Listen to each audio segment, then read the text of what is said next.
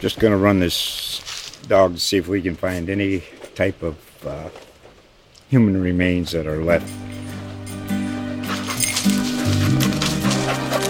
Listen to Where Secrets Go to Die The Disappearance of Derek Hennigan.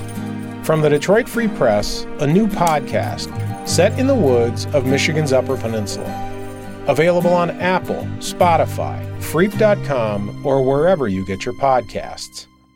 Newsroom, I'm Nick Tomachek. An athletic trainer at Deane Bozeman School was arrested Monday for allegedly soliciting sex from a minor online. According to the Bay County Sheriff's Office, Mark Johnston was charged with the use of a computer online to solicit sex from a minor, which is a third degree felony. Johnston had his first appearance in court Tuesday. Bay District School officials say they had learned about the arrest, and Superintendent Bill Husfeldt put out a statement Tuesday described being disgusted to learn about the charges for inappropriate activities that involve students.